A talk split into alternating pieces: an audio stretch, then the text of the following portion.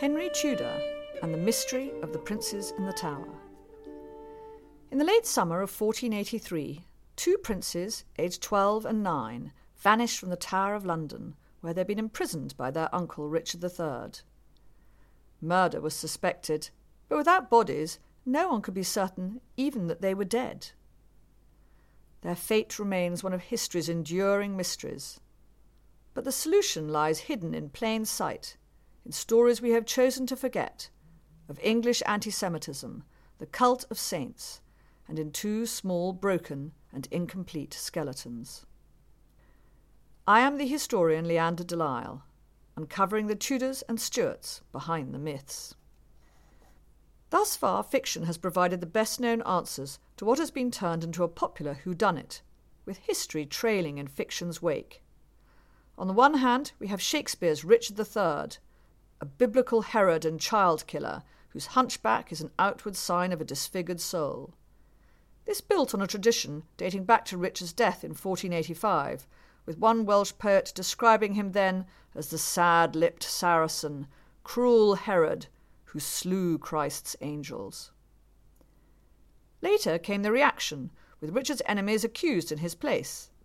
The most influential work is Josephine Tey's 1951 Daughter of Time, voted by the British based Crime Writers Association as the greatest crime novel ever written. In Tey's book, a detective lying bored in hospital with a broken leg decides to investigate an historical case with the help of his friends and researchers. Given an image of Richard III, the detective is struck by the contrast between the Richard III of Shakespeare's play and the gentle, wise face of the portrait.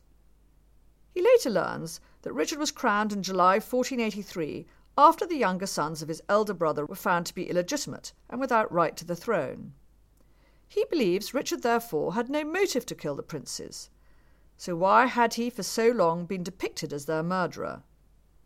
Tey's detective is fascinated by how historical myths come into being and concludes that Richard is a victim of the propaganda of his successful rival Henry Tudor and his dynasty, while it is in fact Henry Tudor who had the clearest motive to kill the boys. So, what was Tudor's motive? After Richard was killed at the Battle of Bosworth, Henry Tudor married the sister of the princes, Edward IV's daughter Elizabeth of York, and had Edward's children declared legitimate. He had no right of his own to the throne and needed his wife to be a rightful queen. But if the princes were alive, their right was superior to their sisters'. As Tey's detective notes, there is no proof of the princes uh, being killed in 1483. They might still have been alive in 1485, and Henry Tudor now had both the motive and the means to kill them and to then cover up his deed. Certainly, Tudor made no effort to institute any inquest into the deaths of the princes. Since Tey's novel was published, an entire industry has grown up, with historians and novelists pointing the finger at the Tudor camp. If only Tey's detective had been given a different portrait of Richard III, and if only he had considered the true nature of the myths we still live by, he might have found the genuine solution to the mystery of the boys who disappeared. The portrait I would have chosen to give the detective is of a king who had died a prisoner in the Tower a dozen years before the princes vanished the frail, childlike Henry VI. The last king of the House of Lancaster, Henry VI's mental illness had triggered the so called Wars of the Roses with the rival royal House of York. At the Battle of Tewkesbury in 1471, the Yorkist claimant, Edward IV, defeated and killed Henry VI's son. Shortly afterwards, Henry VI died in the Tower, of grief and rage over the loss of his only child, it was said. It seems more likely the large dent later found in the back of his skull had something to do with it, and that this wound was inflicted on the orders of Edward IV. Only his half nephew, Henry Tudor, a Lancastrian through his mother's illegitimate Beaufort line, was left to represent the Lancastrian cause. He was driven into exile in Brittany, and there he remained in April 1483 when Edward IV died of natural causes, leaving his 12 year old elder son as Edward V.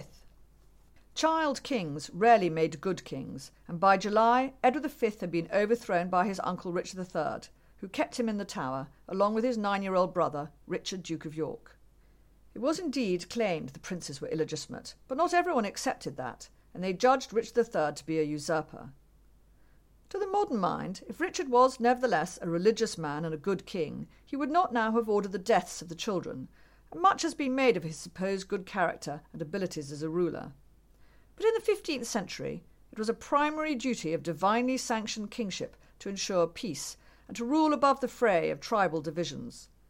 Deposed kings, who posed a threat to national unity, rarely lived long. What Richard, the good king, underestimated was the enduring loyalty inspired by Edward IV's memory. In contrast to Henry VI and other deposed kings, he had been a successful ruler, and his sons had been given no chance to show their mettle. By October 1483, rumours that Richard had killed the princes was fueling a rebellion. If the boys were still alive, it seems strange Richard did not now say so. But the key question is if the princes were dead, why had Richard not followed the example of earlier royal killings? In the past, the bodies of deposed kings were displayed, and claims were made that they had died of natural causes, like grief and rage, so that loyalties could be transferred to the new king. The fact the princes simply vanished in 1483 is central to the conspiracy theories concerning their fate. So, why were the princes disappeared? That the answer lies in the 15th century seems obvious, but this is a world almost outside our imagination.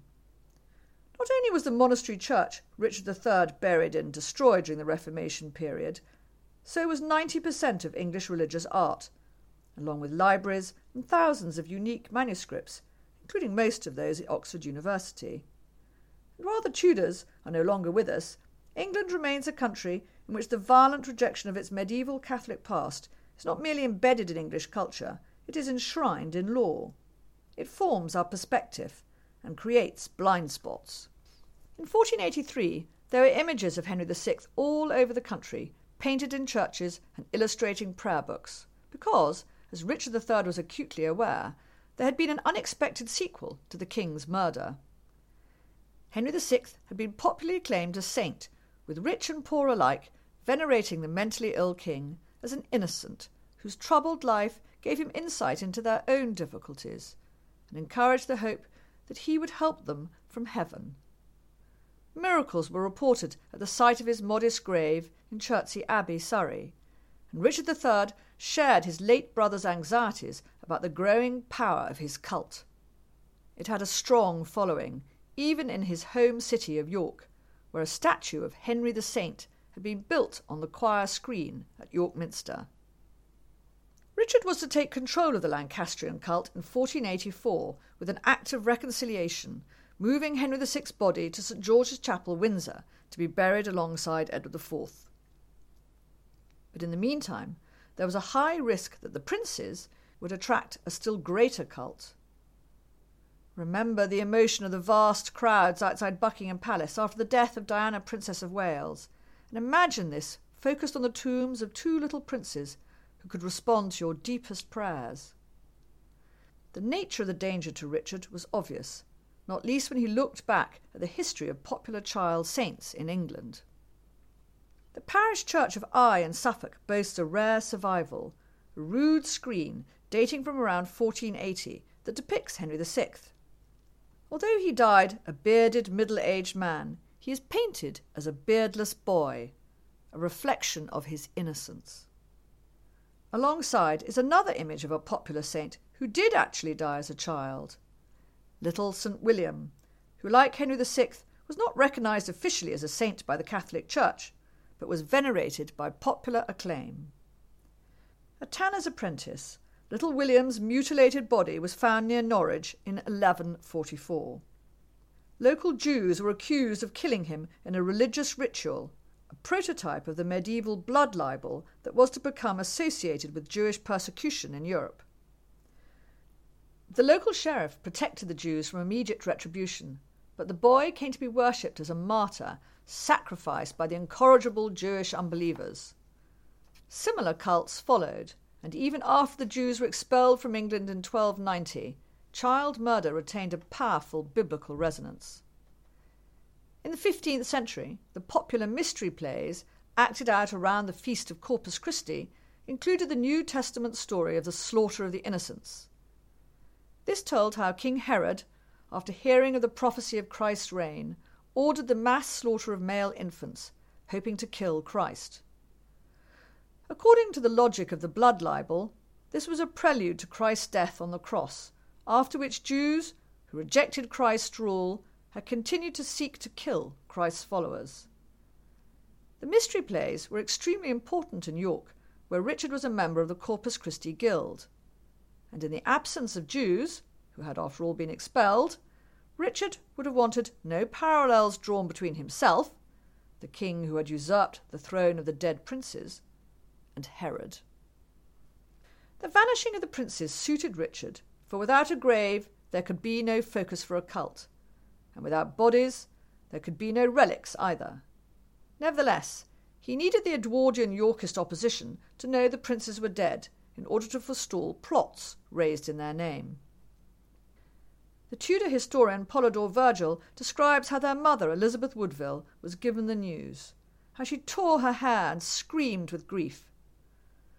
The stories that later emerged describing the killings were horrible. It was said variously that the boys were suffocated with their bedding, drowned, or bled to death. Elizabeth Woodville wanted vengeance, and Henry Tudor's mother, Margaret Beaufort, was the person to suggest how she might get it. A promised marriage between Henry Tudor and the sister of the princes, Elizabeth of York, would unite the old Lancastrian affinity with the Edwardian Yorkists and bring Richard down. Richard crushed the rebellion that followed in October 1483, and by 1485 Elizabeth Woodville had accepted Richard III as king, as he had hoped she would do in 1483. But Henry Tudor had little choice but to fight on, and at the Battle of Bosworth in August 1485 he emerged victorious with Richard killed. The princes were revenged. But it was soon evident that the new king, Edward VI, was doing nothing publicly to find out what had happened to the princes. It is possible Henry feared an investigation would draw attention to some role in the fate of the princes played by a person close to his cause. But contemporaries mention only one name, and it is alongside that of Richard III, Henry Stafford, Duke of Buckingham. The Duke, who came from a Lancastrian family, was a close ally of Richard's in the overthrow of the twelve year old Edward V, but turned against Richard after he was crowned. It is possible Buckingham, a sore and hard dealing man, encouraged Richard to have the princes murdered, hoping to see Richard killed afterwards and the House of York extinguished. But this does not exculpate Richard, and when he executed Buckingham for his part in the rebellion of October 1483, he never accused him of killing the princes. So why did Henry Tudor not look publicly for the bodies of his little brothers in law, or hunt out the men who had carried out the murders? The answer is that Henry Tudor had his own good reasons for wishing to forestall a cult of the princes. As Tey's detective noted, Henry's blood claim to the throne through his mother's illegitimate Lancastrian line was extremely weak. He was determined, nevertheless, not to be seen as a mere king consort to his wife Elizabeth of York.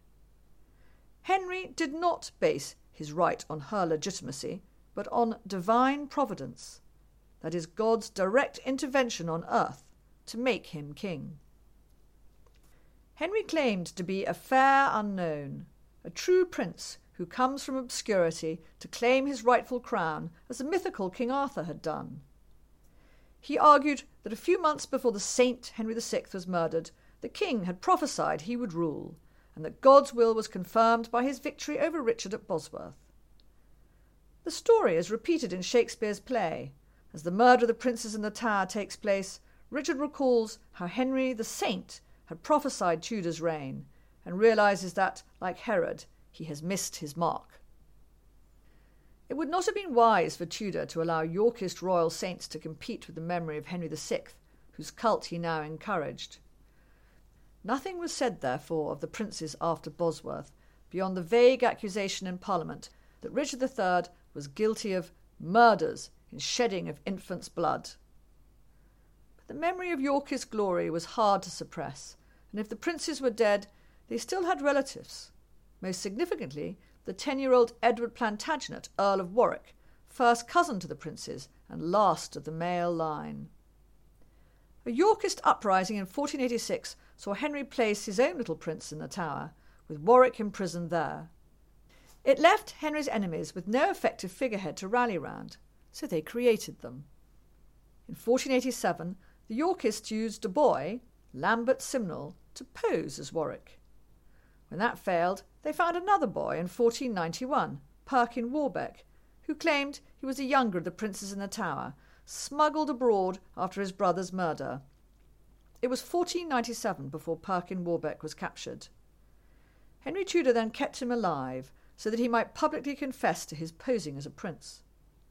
But in 1499, the Spanish monarchs, Ferdinand and Isabella, demanded further assurance that the Tudor dynasty was secure from any rivals before they would agree to a marriage between their daughter, Catherine of Aragon, and Henry's son, Arthur Tudor.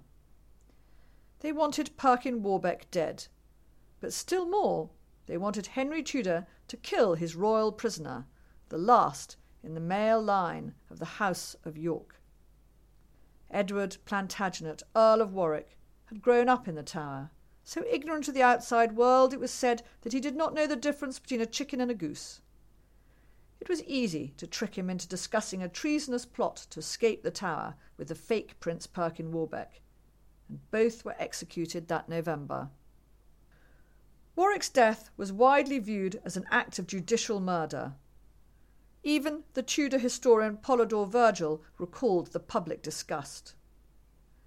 During the next reign, it was said that Warwick's death had cursed the Tudor line.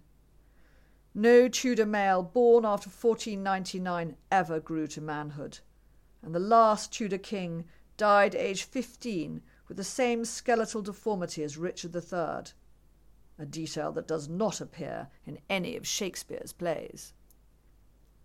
But for Henry Tudor, the immediate blow came in April 1502, when his firstborn, Arthur, died shortly after his blood stained marriage to Catherine of Aragon.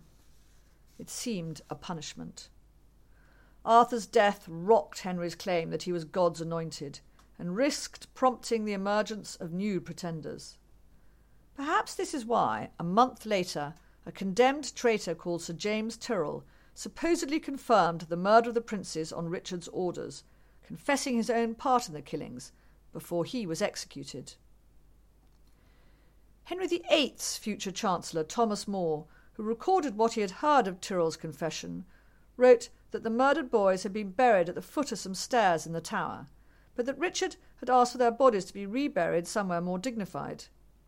Those involved in the reburial had subsequently died, so their final resting place was unknown. A most convenient outcome for Henry Tudor.